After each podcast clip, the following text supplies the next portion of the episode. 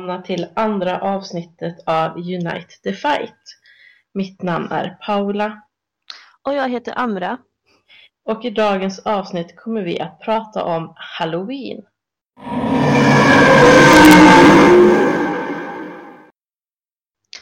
Ja, Halloween. Och när vi pratar om Halloween så tänker vi att vi ska prata om från ett uh, cultural appropriation aspekt som har varit på tapeten ganska mycket i media nu. Och cultural appropriation innebär kortfattat att man som vit på olika sätt tar av andra kulturer som står eh, lägre i rang än ens egen kultur i samhället. Och just med appropriera så betyder det att faktiskt göra den till sin egen. Alltså på olika sätt förvanska och ta av förtryckta kulturer och på så vis uh, göra så att dessa kulturer inte får uttrycka sig själva i samhället.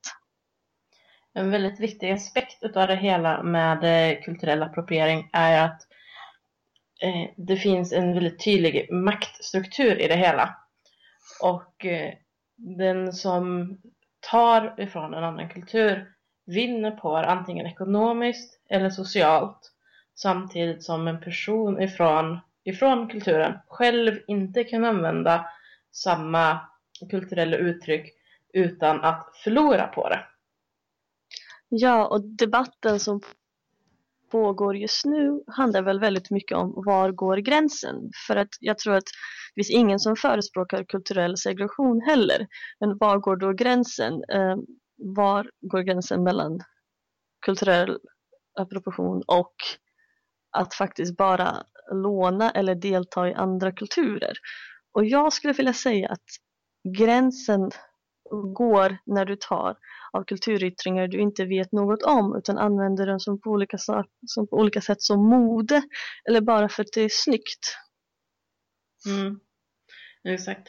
Och det är också väldigt liksom också väldigt viktigt att tänka hela tiden att eh, den som liksom kulturen hör till, om man säga, måste också kunna ha en chans att uttrycka sin kultur utan att bli förtryckt för det. Om vi tar ett exempel så eh, när det istället för att vara bara en kulturell uppskattning blir kulturell appropriation så kan vi se då till exempel eh, med någon från Indien som bär sari. Den personen kommer ju ses som väldigt exotisk och rätt i Indien. Men om hon skulle flytta till Sverige och bära sin sari så ses det inte längre som okej okay, utan eh, detta klädesplagg ses som någonting som bör användas bara i Indien.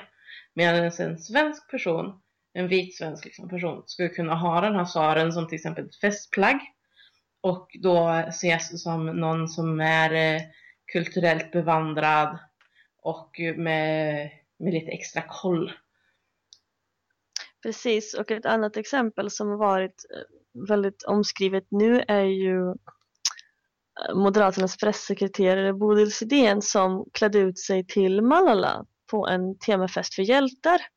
Eh, hennes förklaring var att hon faktiskt beundrar Malala och på så vis ville uttrycka det genom att klä ut sig i sjal och måla ansiktet brunt jag tror att det är många som inte förstod problematiken kring det här och det som är problematiskt är ju att skulle jag som muslimsk kvinna ha på mig sjal så skulle jag ju inte uh, få någon positiv respons för det. Muslimska kvinnor med sjal utsätts för hatbrott, hotas och diskrimineras på arbets och bostadsmarknaden idag i Sverige. Och att då Sidén som en vit kvinna uh, lajvar en muslimsk kvinna med sjal är ganska problematisk och är är just CA. Och även att måla ansiktet brunt är väldigt problematiskt eftersom det är en form av blackface. Exakt. Och det är ju också väldigt vanligt när vi då kommer till det här med halloween och utklädnad.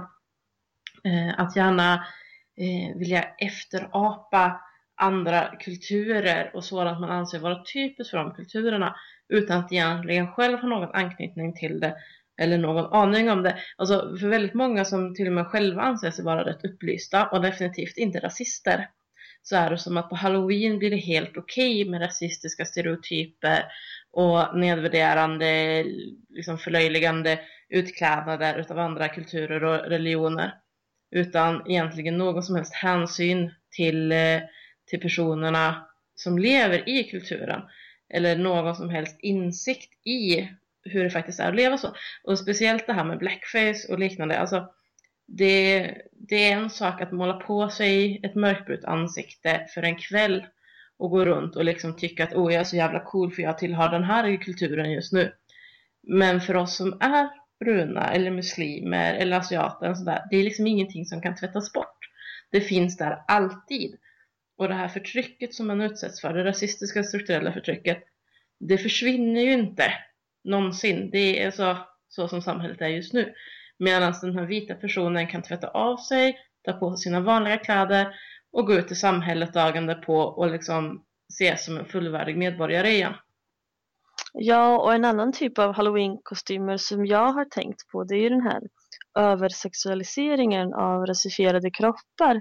Du vet, sexiga in, eh, indiska, latinska indianflickan. När, när liksom den här översexualiseringen bara späds på när man ser vita människor uh, lajva det de tror är representation av den kvinnan i den delen av världen.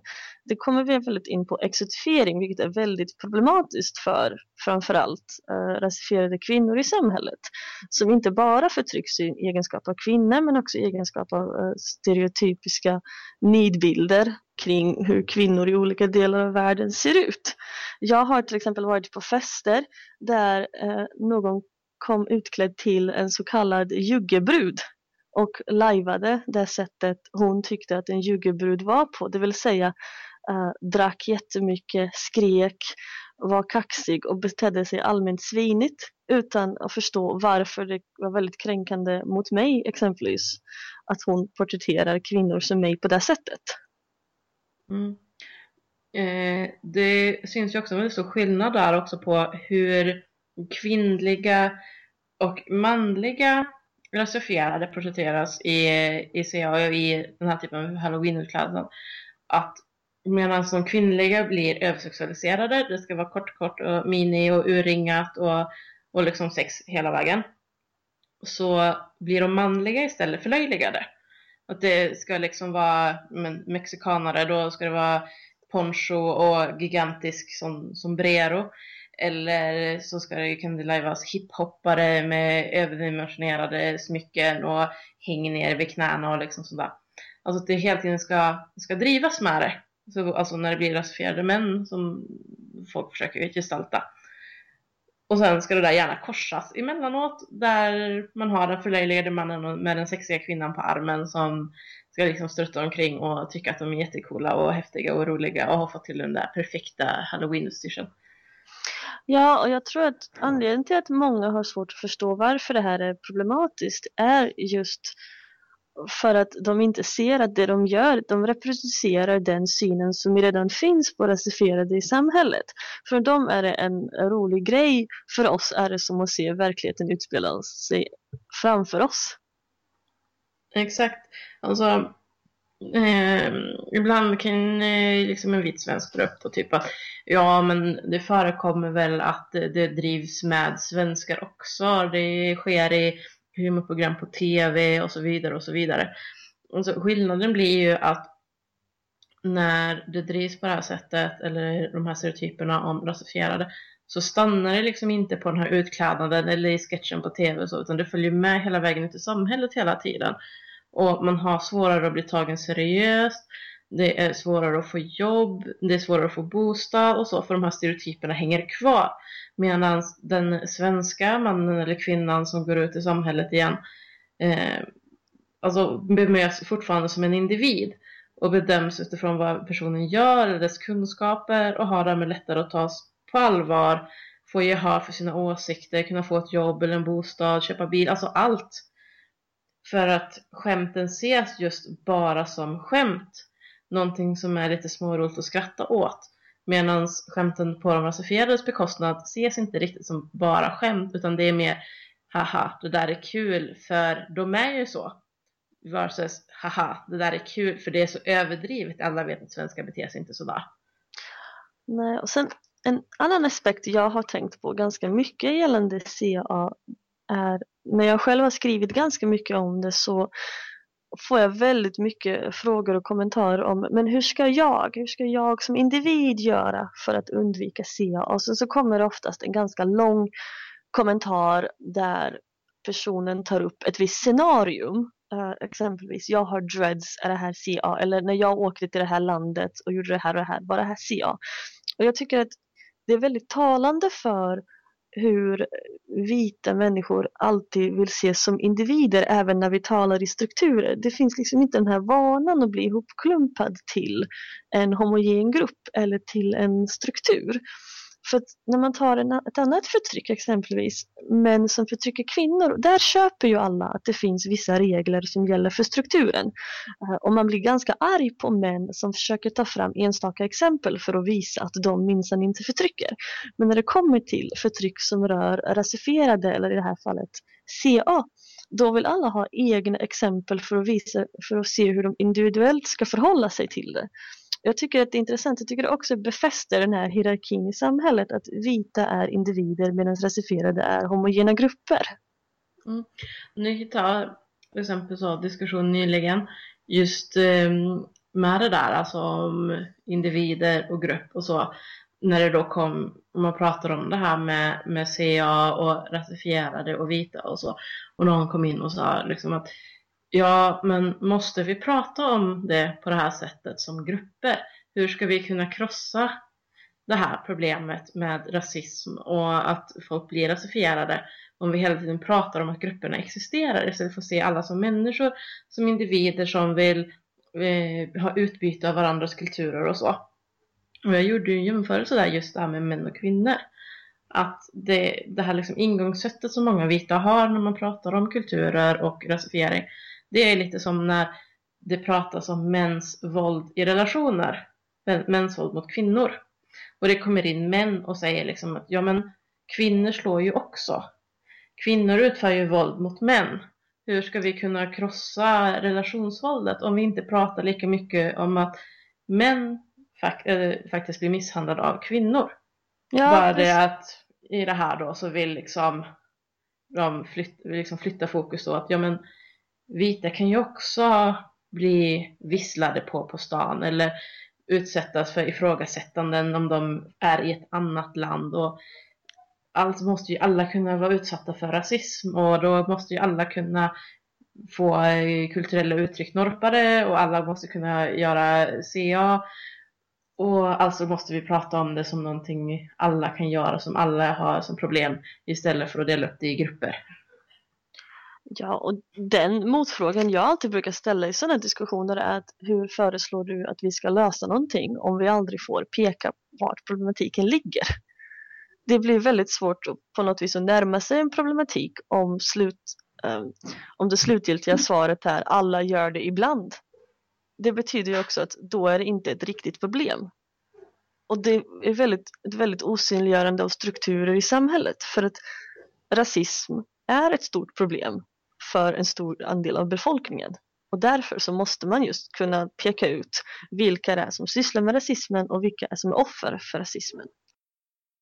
Ja, och Angela Larsson på Nöjesguiden har eh, skrivit en eh, jättebra eh, artikel med exempel på just sju olika halloween-kostymer som man absolut inte bör klä ut sig till. Och bland dem kan till exempel nämnas eh, ebola-skyddskläder eller klä sig till en geisha. Eh, eh, amerikansk ursprungsinvånare eller eh, använda sig utav eh, blackface, yellowface, alltså asiatiska nidbilder eller muslimsk terrorbombare. Ja, i den med ebola skyddsdräkten, den tycker jag verkligen återkopplar till det vi pratade om förra veckan när vi pratade om avhumanisering av svarta kroppar.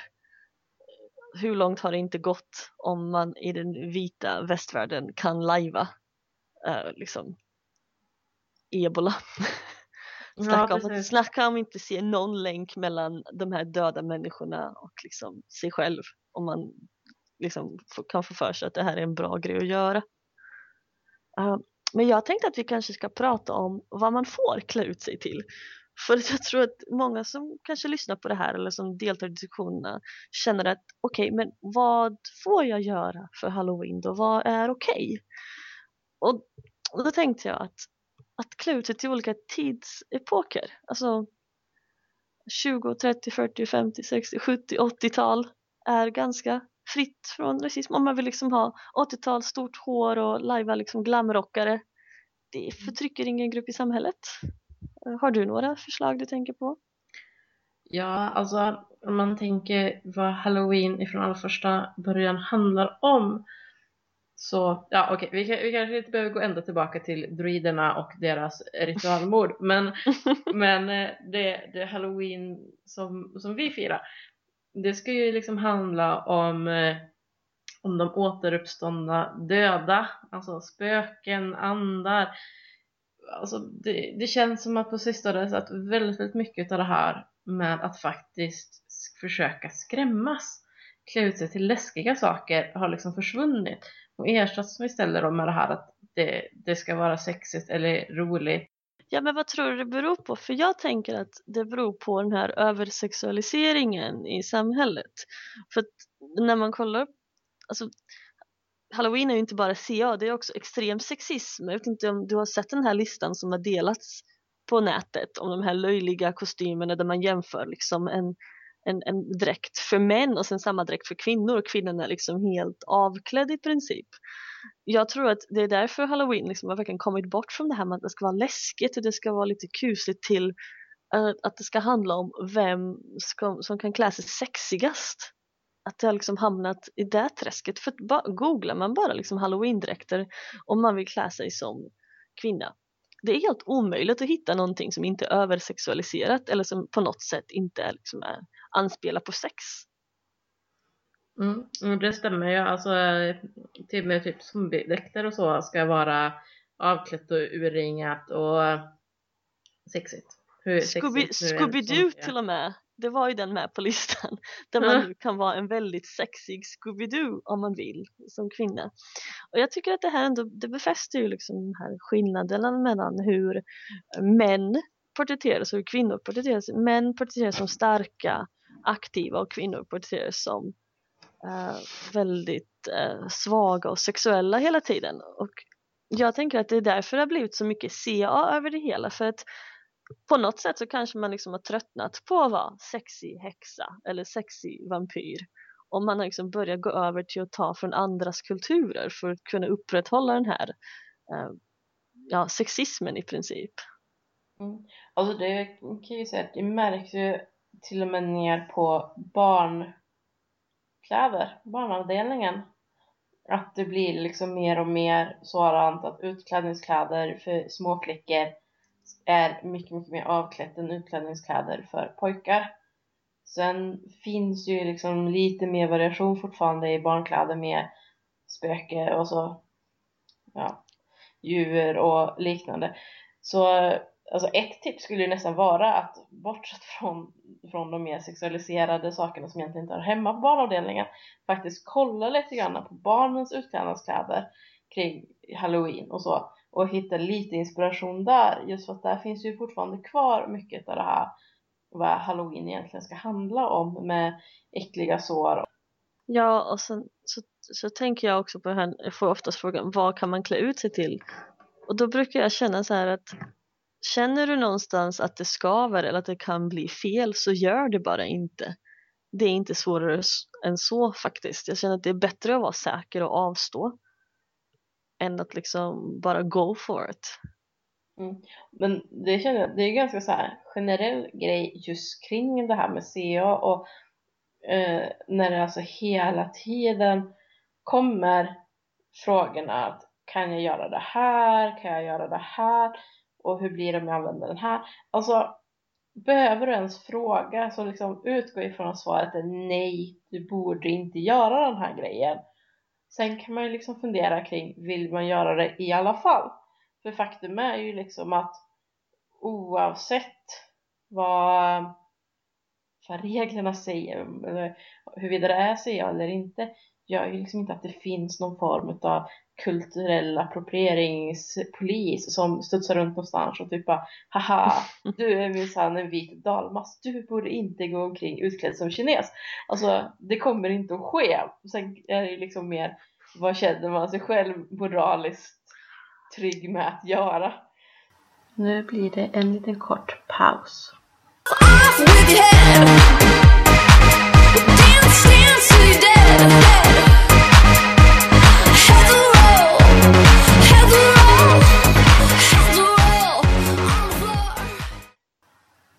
fortsätter vi att diskutera SEA och eh, Halloween.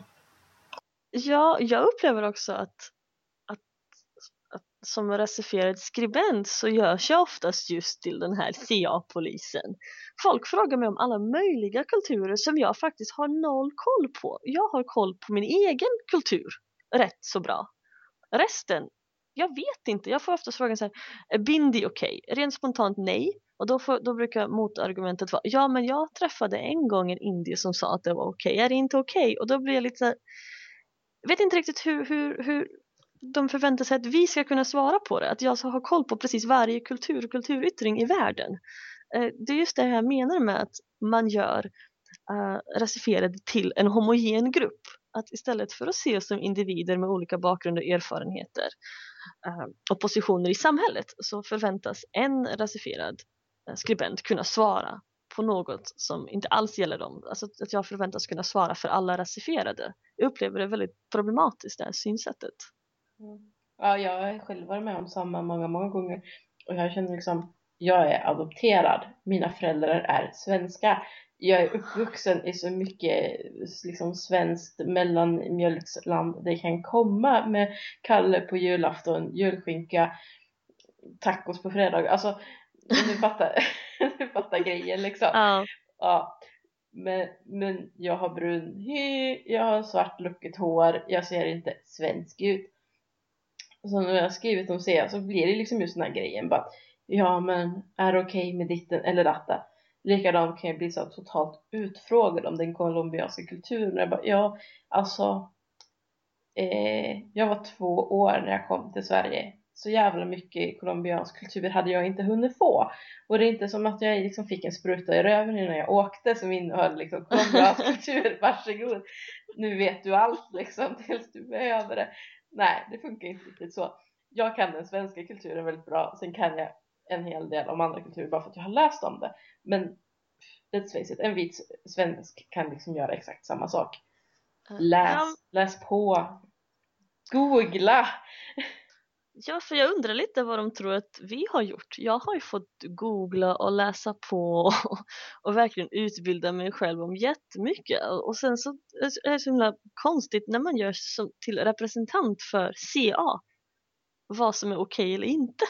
Eh, det känns, jag undrar lite hur folk tänker för att jag äh, fångar ju inte en vit person och ber dem förklara allting som har med att leva som vit att göra. Jag inser att de är individer.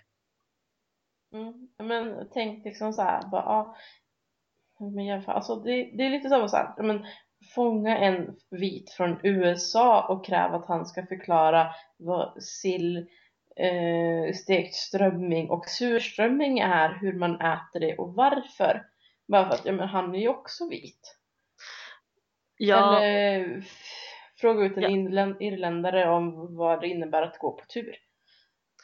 Ja, det är därför jag tycker det är så intressant när Eh, folk eh, frågar mig väldigt mycket om islam eller muslimsk kultur och jag blir förbl lika förbluffad varje gång för att jag undrar lite skulle en svensk kunna svara på vad kristen kultur i Australien, Afrika och Latinamerika innebär? Mm. Det är det här med att man hela tiden görs till en homogen grupp och det är därför ur den här aspekten som CA också är problematiskt för att det liksom reproducerar bara den här, det här homogena, det här icke-individuella och det här andra. Man får liksom aldrig vara en individ, man är alltid en representant för något större, oftast negativt. Mm. Och det är också därför det blir så himla uppenbart hela tiden hur, hur vita liksom slår ifrån sig av att grupperas just som vita, att inte få vara individer, när man pratar om, om CA och exotifiering, strukturell rasism och så vidare. Utan de är liksom bara gruppen vita. Och det därför direkt liksom måste attackeras genom att försöka bryta ner gruppen vita till individer igen. Oavsett vad det handlar om. Hela tiden försöka bryta ner det tillbaka på individnivå. För det är så ovant inte vara bara representant, för sig själv utan plötsligt blir representant för en gigantisk grupp som man vet att man inte har jättemycket gemensamt med mer än liksom få drag så. Men det är ju bara ändå en liten, liten inblick egentligen i hur det är att rasifieras i samhället. Att liksom alltid vara representant för folk som man egentligen liksom inte delar bakgrund eller språk eller någonting egentligen med bara det att ja, man är inte vit. Ja, och jag skulle väl kanske önska att de kunde vila i den obekvämligheten på något sätt. Att de kunde se det som en erfarenhet att okej, okay, nu är jag obekväm med att klumpas ihop med alla andra vita och att de skulle tänka steget längre. Men varför är jag obekväm? Jo, jag är obekväm för att jag upplever att, att jag döms efter min hudfärg eller jag döms efter mitt ursprung eller jag döms efter någonting jag inte kan påverka. Jag skulle önska att de skulle kunna ta det ett steg längre och faktiskt inse att så här lever alla andra människor i samhället. Förutom att det de döms för påverkar dem enormt negativt. För även om man dömer vita människor så har inte jag någon som helst makt att faktiskt påverka deras position i samhället.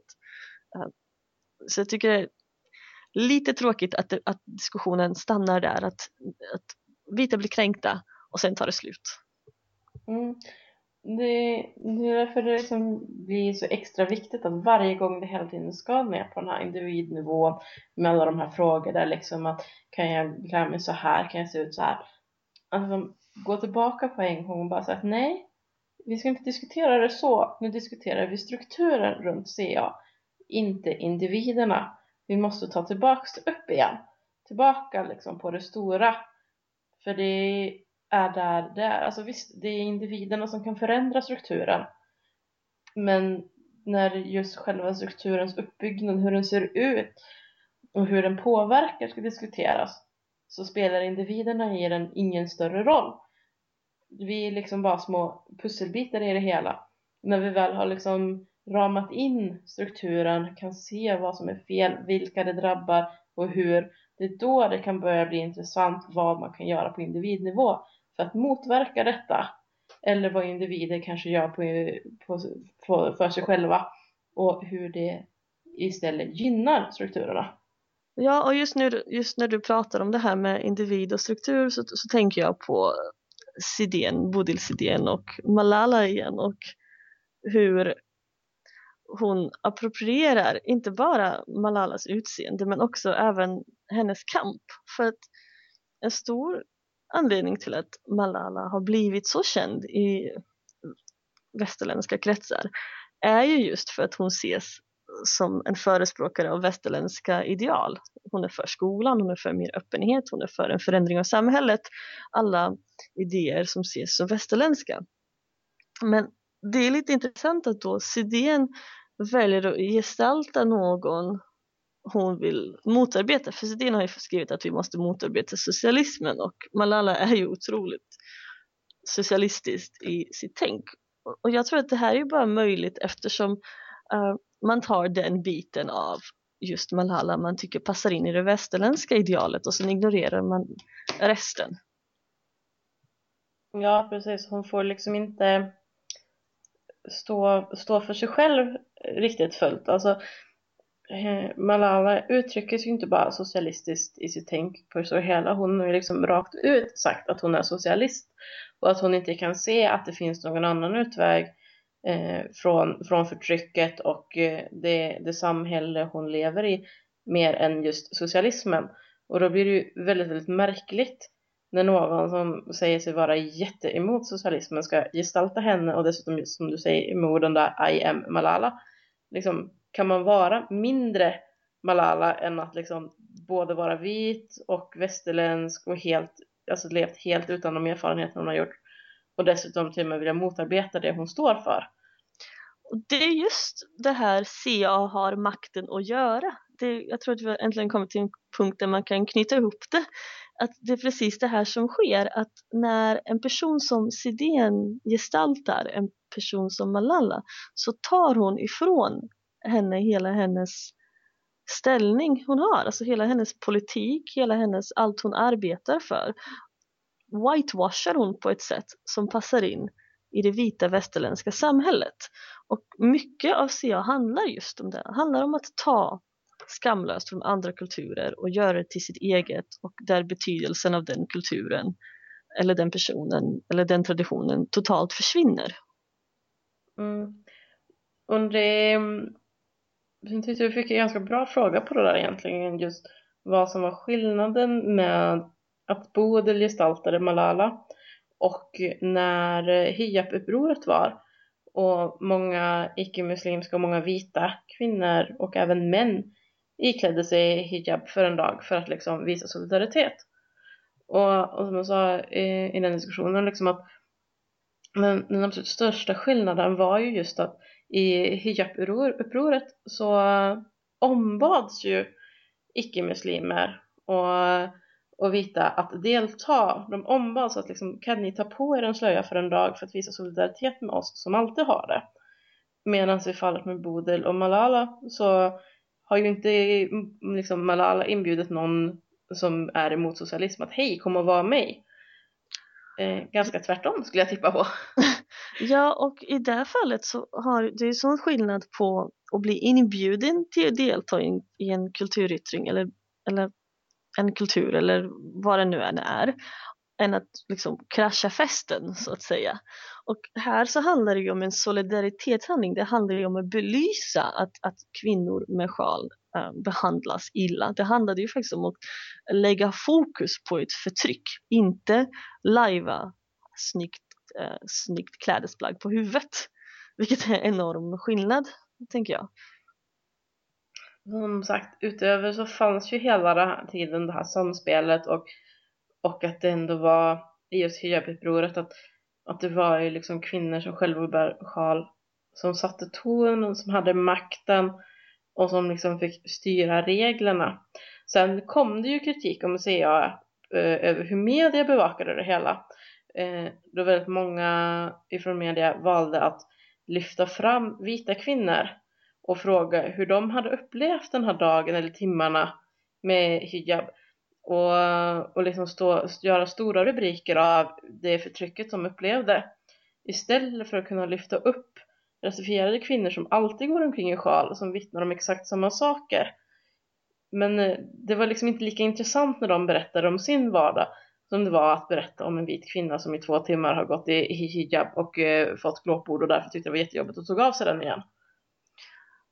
Ja, precis. Och det, det ser jag i det här fallet var ju att man lät vita kvinnor bli representanter för någonting som de egentligen inte påverkas av nämnvärt. Nej, exakt. Um, och alltså, CA kommer ju liksom mycket av den här äh, avpersonifieringen som vi har pratat om tidigare. Och, och det gör ju att man kan ju liksom knyta det också kring eh, här vi pratade med ebola-dräkten och, eh, och hur ehm, ebola har omskrivits i media som, som vi pratade om i förra avsnittet mycket. Eh, och det tycker jag syns om man ser hur, hur det har skrivits vidare om det också i media sedan. Eh, det har liksom eh, märkts att det har blivit någon form av brytpunkt när det inte längre säljer lösnummer på samma sätt att ha rubriker om ebolans utveckling i Afrika.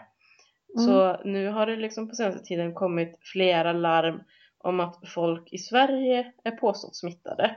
Det har bland annat varit ett stort pådrag om att det skulle funnits en hel familj i Skåne som var smittade av ebola och låg inne. Något som sedan kunde visa sig vara påhitt.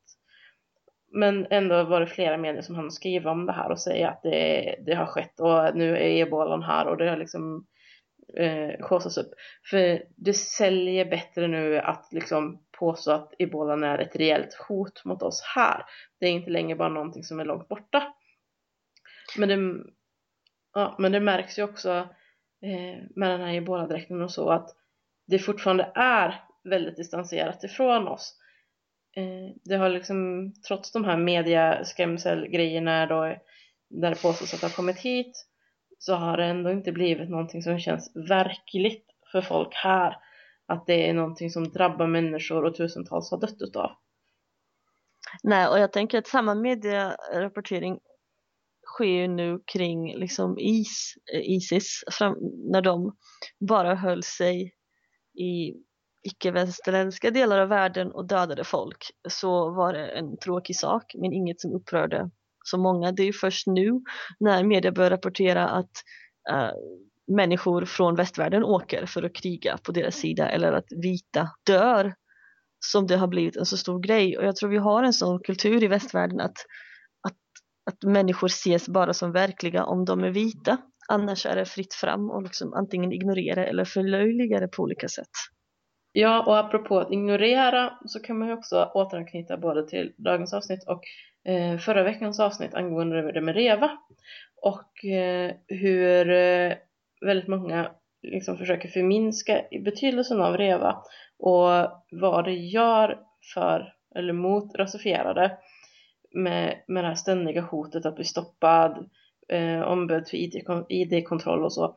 Så väldigt många tycker dels att det är väl klart att folk som inte ska vara i Sverige ska utvisas ur Sverige. Men eh, det är också väldigt många som tycker att det är ju faktiskt bara polisens jobb. Alltså de har fått de här orderna från EU nu och det har sagt att vi ska samarbeta, alltså måste polisen göra sitt jobb.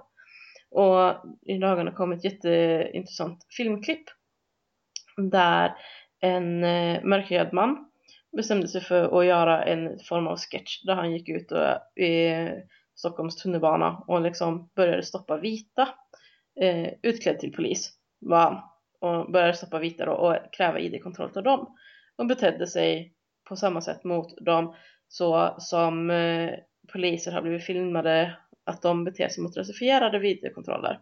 Han gjorde bara exakt samma sak som poliser har gjort mot rasifierade men han gjorde det mot vita och just omgivningsreaktioner på det här. Alltså, eh, jag har sett ganska många filmer ifrån REVA-ingrepp där folk har lyckats filma och försökt att liksom fråga lite grann då vad det är som händer och varför de gör som de gör. Och det har alltid varit andra rasifierade som har filmat. Typ kompisar till folk som blivit stoppade och liknande.